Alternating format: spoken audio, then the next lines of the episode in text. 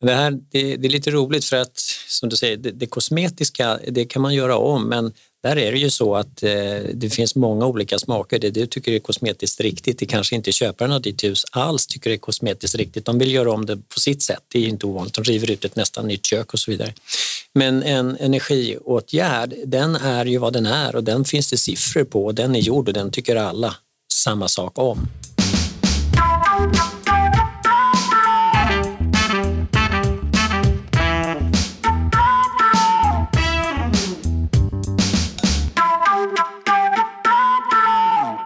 Bra.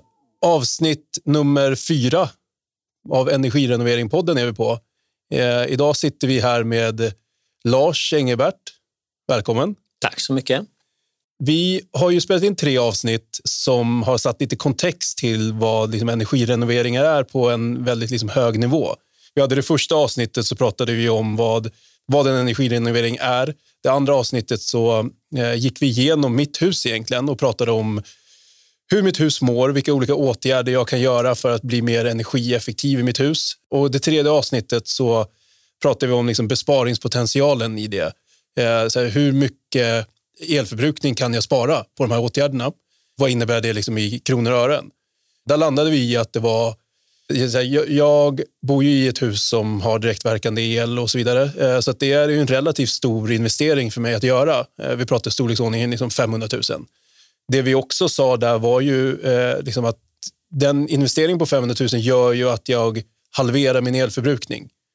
Eh, och tittar vi då på vad, vad det skulle kosta för mig att ta det bostadslånet, om vi kollar på räntekostnader och så ställer vi det mot hur mycket energi jag sparar och hur mycket jag sänker min liksom, e-, elkostnad så landar vi någonstans i att så här, det här är mycket väl en investering för mig som kan vara positiv på månadsbasis, att jag spar pengar varje månad trots att jag behöver liksom öka mitt bostadslån.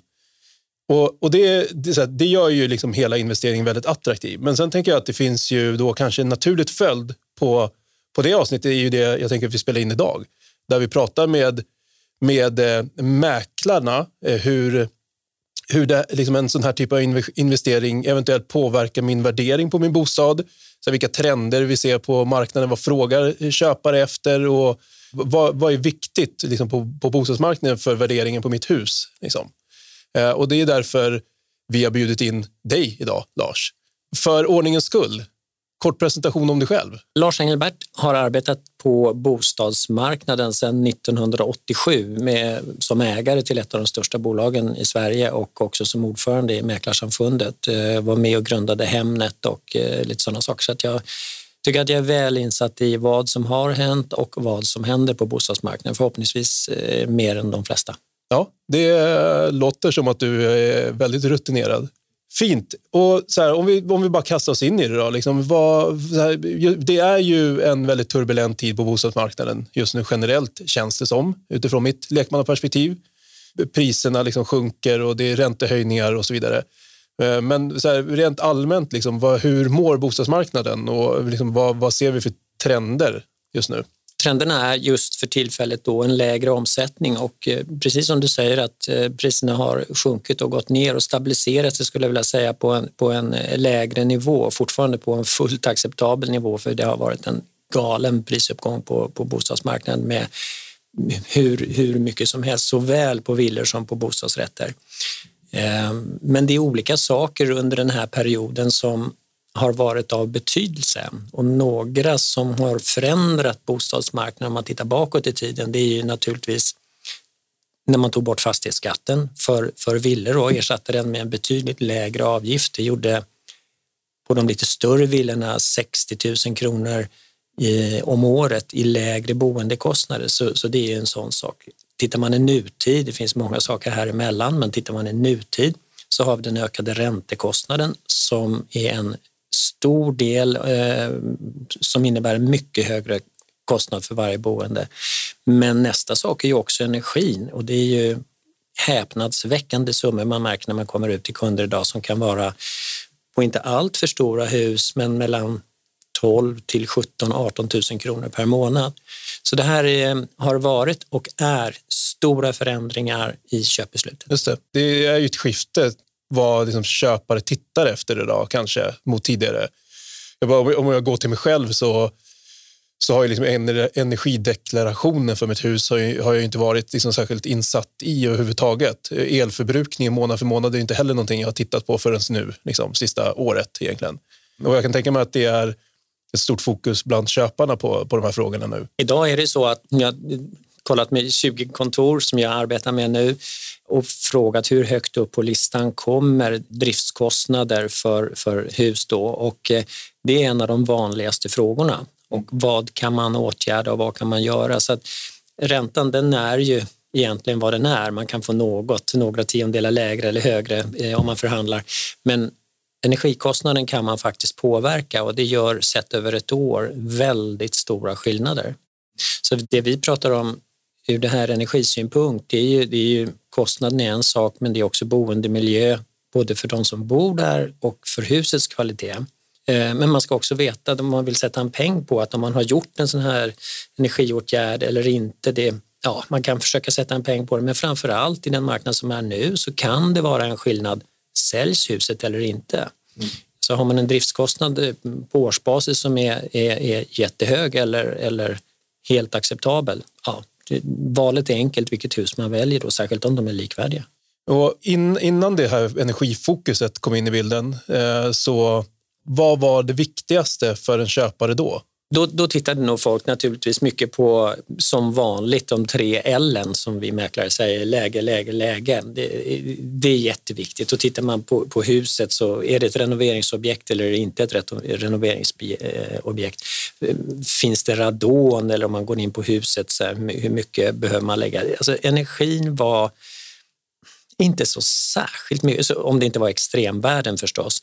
Eh, men annars var det ingenting som man tittade så mycket på. Så på en ganska kort tid så har det dykt upp som kanske nummer ja, mellan fem och ett vad som har betydelse. Mm.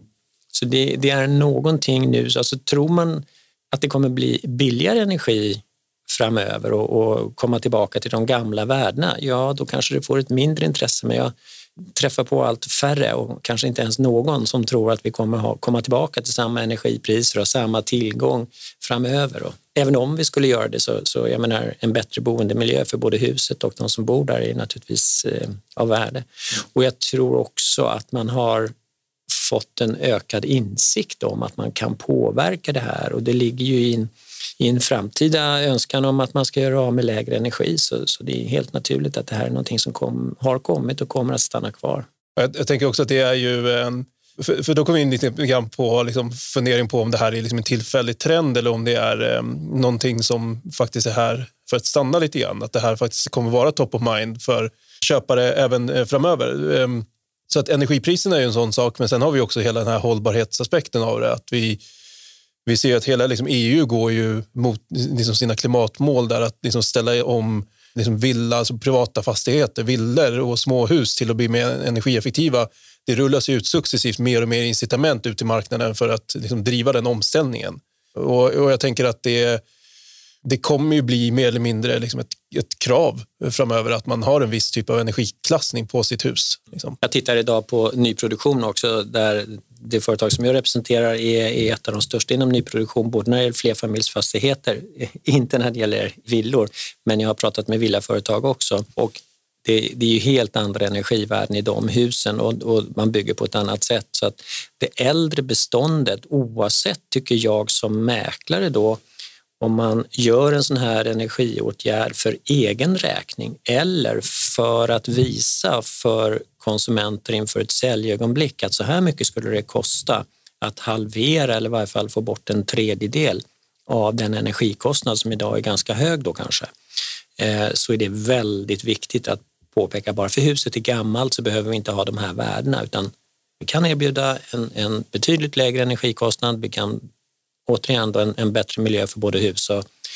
och de boende här och för att möta de framtida krav. Så att jag ser inte att det är en trend utan tvärtom. Det är någonting som långsamt accelererar hela tiden i folks medvetande. Precis som efter pandemin så, så kanske man är lite mer försiktig på vem man hostar med och hur nära man hostar. Och det, det har nog kommit för att stanna kvar.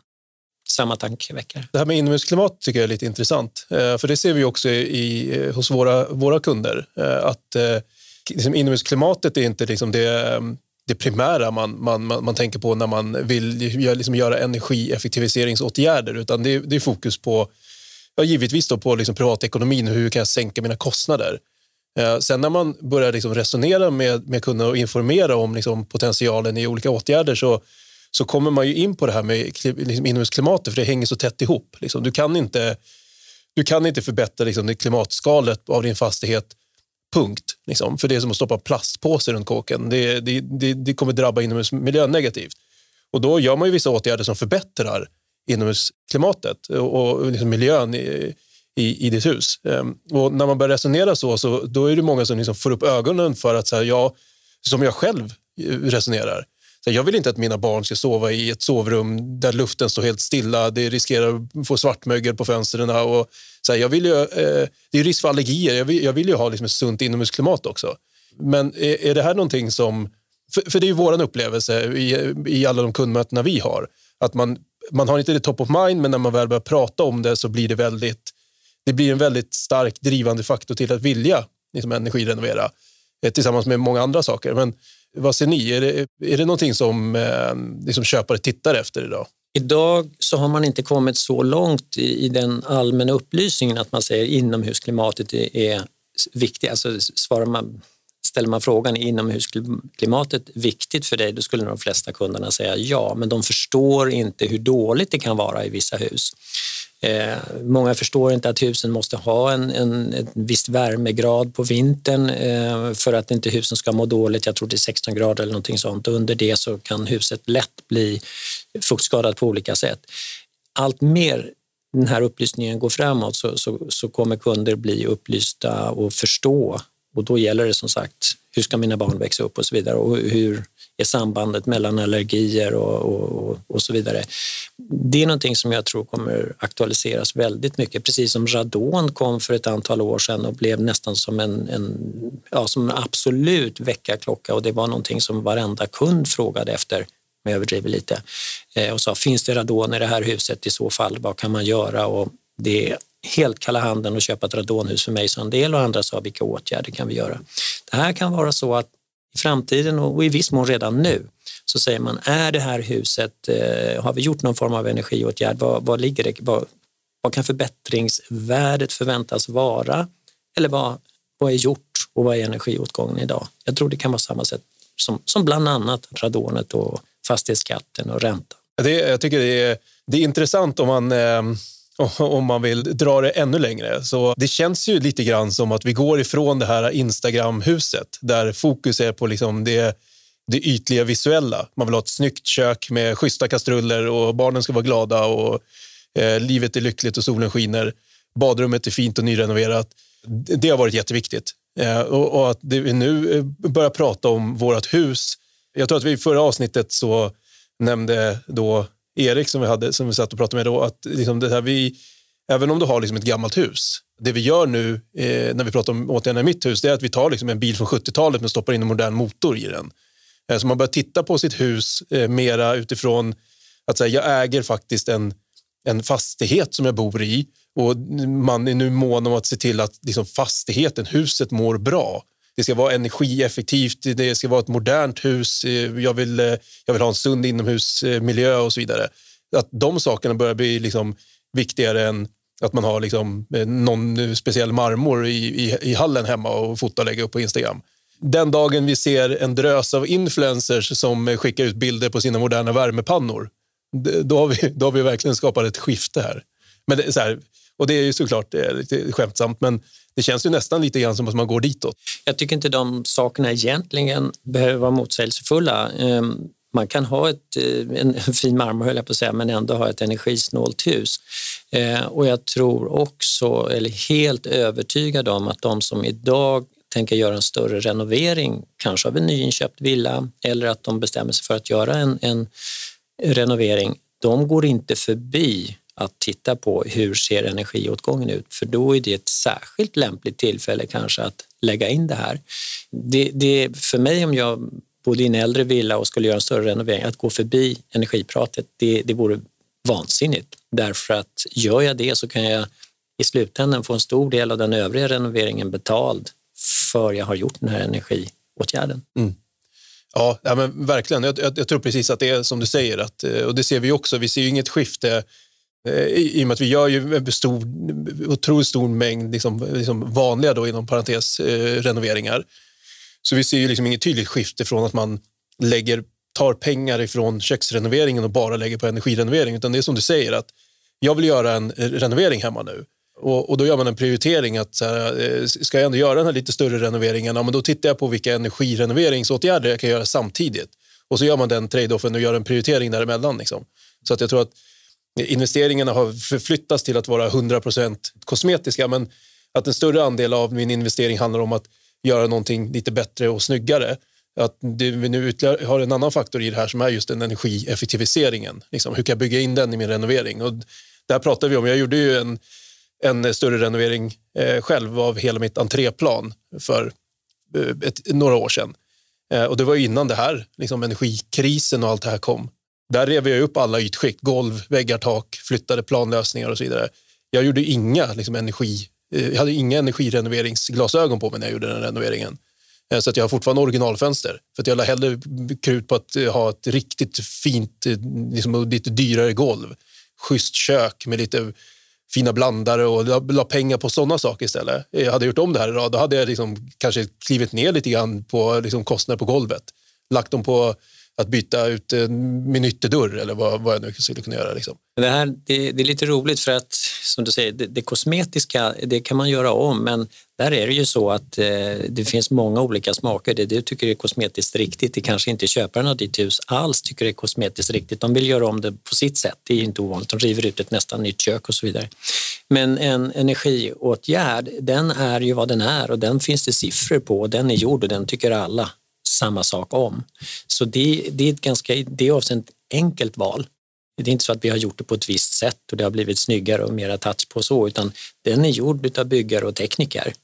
Pang, så här mycket har vi sänkt vår, vår åtgång av energi varje år. Sen om man ska byta diskbänk och så vidare, det, det är lite mera vem tycker vad. Det här är ett, i det avseendet ett enkelt beslut. Gör det här för det bör alla göra då, förr eller senare, för att värna sitt hus och värna värdet på sitt hus. Jag tycker till exempel att berörde det lite i början, men, men inför en försäljning, särskilt om det är ett hus som har stor energiåtgång, många kilowattimmar per, per år, att man ska göra en energibesiktning och påpeka att med de här åtgärderna så är den sannolika nedgången så här mycket av energin. Det skulle trygga väldigt många köpare som står och väljer vid en dyr energikostnad. Tänk om den går upp ännu mer och så vidare. Ja, den, kommer, den kanske går upp mer, men vi har en möjlighet att ta bort en tredjedel eller halvera. Och det kan vi visa på det här pappret, lägga med i mäklarens prospekt och säga så här skulle det vara. Just det, ja, det vore ju otroligt snyggt att ha liksom en, ett förslag på en, liksom en åtgärdsplan med i prospektet. Någonting som då idag kanske inte är lika vanligt, men, men när radondebatten radon, eh, var igång så sa man så här kan man göra, här ska eh, sugarna sitta och, och här, så här får vi ventilationen och då har man sagt att vi får ner det här från 400 becquerel till, till dagens värden som ligger runt 200 becquerel. Eh, kanske till 150 och det kommer att kosta 180 000 kronor och då kunde man säga att när det väl är gjort då har hela huset ett helt annat värde. Och här är exakt samma sak. Det, det är en gammal historia som kommer igen fast det är andra innehållssaker. Just det. Jag bodde i en eh, vindslägenhet inne i stan eh, när jag var ung och där hade vi eh, eh BRF då, eh, vi installerade balkonger och, och, då på taket där jag bodde så var det en sån eh, terrass. Liksom. Eh, och det här var precis i det skedet jag skulle sälja. Men jag tog det bygglovet eh, och gjorde den liksom, fiktiva upphandlingen så att jag också hade liksom, allting klart. Det var bara att trycka på play för köparen. Eh, och, och, det var ju någonting som den mäklaren då eh, sa att bara de, den saken ökar värdet med x antal hundratusen. Sen om det var så eller inte, det vet jag inte i och med att jag, jag sålde ju inte utan det bygglovet och den liksom, åtgärdsplanen. Men jag hade det klart och bara att, att det fanns på plats för köparen att liksom, trycka på knappen när man tillträdde så liksom ökar det ändå attraktiviteten för det, liksom den lägenheten. Jag tror att den mäklaren hade helt rätt. Jag menar, ju färre frågetecken det finns inför ett förvärv och, och ju mera möjligt att göra det här, byggkostnaden att bygga din terrass eller balkong, den hade varit ett, men där tror jag man hade fått tillbaka två kronor för varje satsad krona. Och, och då om man har möjlighet så är det, så är det en icke-fråga, det är klart man gör det. Men det här med värdering på huset är, är ju ändå intressant för mig att förstå hur det, hur det påverkas av en sån här energirenovering. Också med tanke på, här, det är inte alla som funderar på att sälja. Men som sagt, koppling till mitt bostadslån då. För vi har ju liksom räntenivåerna, eh, eller amorteringsnivåerna eh, och så vidare så att jag inte vill gå över en viss belåningsgrad och så vidare. Det kan ju vara intressant att försöka förstå så här, ja, jag gör den här investeringen på x antal hundratusen. Jag behöver utöka mitt bolån. Jag riskerar att gå över den här amorteringsgränsen, vilket ökar liksom i månadskostnad ytterligare. Men kan jag däremot få en högre värdering på bostaden då så kommer ju liksom belåningsgraden fortfarande vara låg, vilket gör det ännu mer liksom fördelaktigt att göra den här typen av liksom investering. Och jag, jag tänker ju, eh, som jag förstår det då, så är det svårt att sätta liksom en, en siffra på vad ett energieffektivt hus är värt eh, eh mer än ett icke. Liksom. Men och, nu pratar vi liksom mer i så övergripande liksom ordalag och, och, och, vi säger att det, det kan vara faktiskt vara skillnad på om huset blir sålt överhuvudtaget, om det är liksom energirenoverat eller inte. Liksom. Men eh, jag har ju inga intentioner av att flytta utan jag kanske bara vill ha en högre värdering för att inte komma upp så högt i belåningsgrad. Och jag tänker att gör jag en energirenovering så kommer jag eh, att vilja göra en ny värdering. Så här, hur gör man den värderingen då? Det är lite subjektivt att säga exakt vad, vad en villa eller bostadsrätt eller en bostad överhuvudtaget är värd. Man, man kan naturligtvis säga att det här bör marknadspriset vara. Vi har möjlighet att nå dit upp. Det kan vara vårt visionsmål och så vidare. Så, så därför så att säga en exakt summa. Man, man har talat om summor om det är balkong eller inte beroende på vilket våningsplan så kan det göra 250 000 när man har liksom tagit massor med försäljningar och, och jämfört och så vidare. Här tycker jag först och främst att man ska säga att Ja, jag får den här ökade räntekostnaden, men rent matematiskt kan man ju säga åt andra hållet, hur mycket lägre energikostnad får jag och på vilken räntesats och på vilket kilowattpris möts det här så att det inte ens kostar mig någonting när det är gjort. Jag får en ökad räntekostnad med kanske 2000 kronor eller 1000 kronor i månaden, men jag får en sänkt energikostnad som är lika mycket och dessutom då fått ett bättre, friskare hus som är lättare att sälja på marknaden. Ja, återigen, en icke-fråga. Då är det självklart att göra det här. Hur bor du själv? Hus eller lägenhet? Hus. Och hur mår ditt hus? Jag hoppas ju att det mår bra, men det har säkert sina skavanker här och där och eh, med, med lite fuktgenomslag eh, här och där också. Och hur, hur tänker du personligen kring det här? Eh, finns det liksom saker du tänker på att du vill åtgärda? Absolut, helt klart. Och jag har ju fått göra en sån här energibesiktning och lite orolig för vissa rum då som har varit onödigt kalla under vintern och förstått att det mår inte huset bra utav. Och sen kan man ju också säga eh, att vad är det för idé egentligen med att bo i ett hus om man inte värmer upp alla rum eller man har vissa miljöer i huset som, som inte har, har den komforten som man skulle vilja ha. Kan man få det eh, genom att sänka sina energikostnader, få en bättre boendemiljö totalt sett komfortmässigt så, så ser jag att eh, det ska man verkligen göra för återigen det är som pengar man, man får tillbaka så småningom. Det här är ju, det här är ju inte som kanske solpaneler som har en viss eh, avskrivningstid. Sen om de är, ökar sin effektivitet efter fem år eller inte, eh, alltså om man skulle köpa dem då, eller om man, eh, de kanske har en hållbarhet på 15 år eller 10 år. Det här är ju också någonting som man gör, vad jag förstår, som håller över tiden. Så det är en helt annan typ med betydligt längre avskrivning. Kanske aldrig riktigt, så att det är mycket, ett mycket enklare beslut. Ja, solceller är ju en del av ekvationen i att göra huset mer energieffektivt. Men där pratar vi ju mycket om att liksom det är ju det är en helhet du, du gör och att göra liksom den typen av energirenovering då, det handlar om att förbättra huset så som det ser ut idag. Vilka förbättringspotentialer finns det så att vi, vi moderniserar liksom huset? Att tillföra liksom, eh, smart energi i form av solceller eller luftvärmepump, det är ju en del av ekvationen. Liksom. Men Eh, att börja i rätt ände handlar ju om att liksom göra en, liksom en analys på hur mår huset idag. vilka, vilka delar ska vi titta på för att förbättra, göra de förbättringarna och sen titta på att tillföra liksom, energi? Jag tittade på mitt eget hus så kan jag bara konstatera att både billigt och relativt enkelt var att tilläggsisolera vinden, eh, att byta en del fönster. Det här tyckte jag var ganska låga kostnader och det gjorde en, en förhållandevis stor påverkan. Och det var jag kanske inte riktigt medveten om, hur mycket som smet ut de här vägarna. På önskelistan finns också en förändrad ventilation.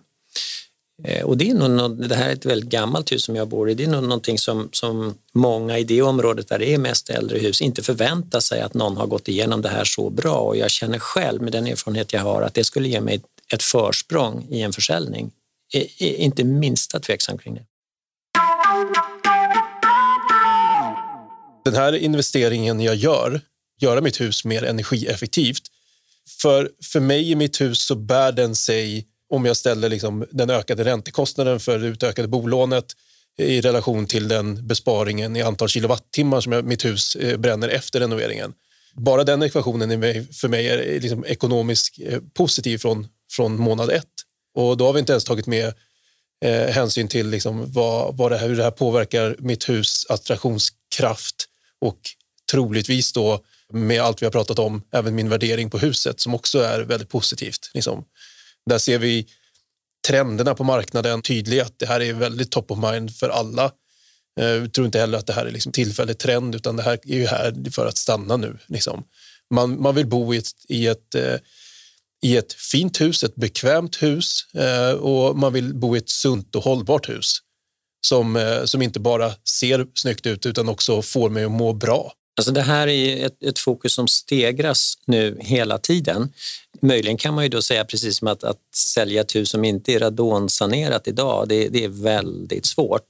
Eller betydligt svårare ska jag säga än, än, att sälja något som inte är det. På samma sätt kan det här bli att sälja ett hus om några år som inte har en energiåtgärd gjord kan bli mycket svårare och ska man då göra den här åtgärden så kan man ju tro att den kommer att eh, har fått ta del av prisstegringen och att det är mycket dyrare att göra om fem år än att det jag gör idag. Dessutom har man inte fått tillgodogöra sig den lägre kostnaden under tiden. Fint, bra. Tack Lars. Tack själv. Eh, det här var intressant att få, få ähm, mäklarsidans perspektiv på, ähm, på det här med energirenoveringar. Bra. Snyggt. Tack så mycket. Tack. Tack.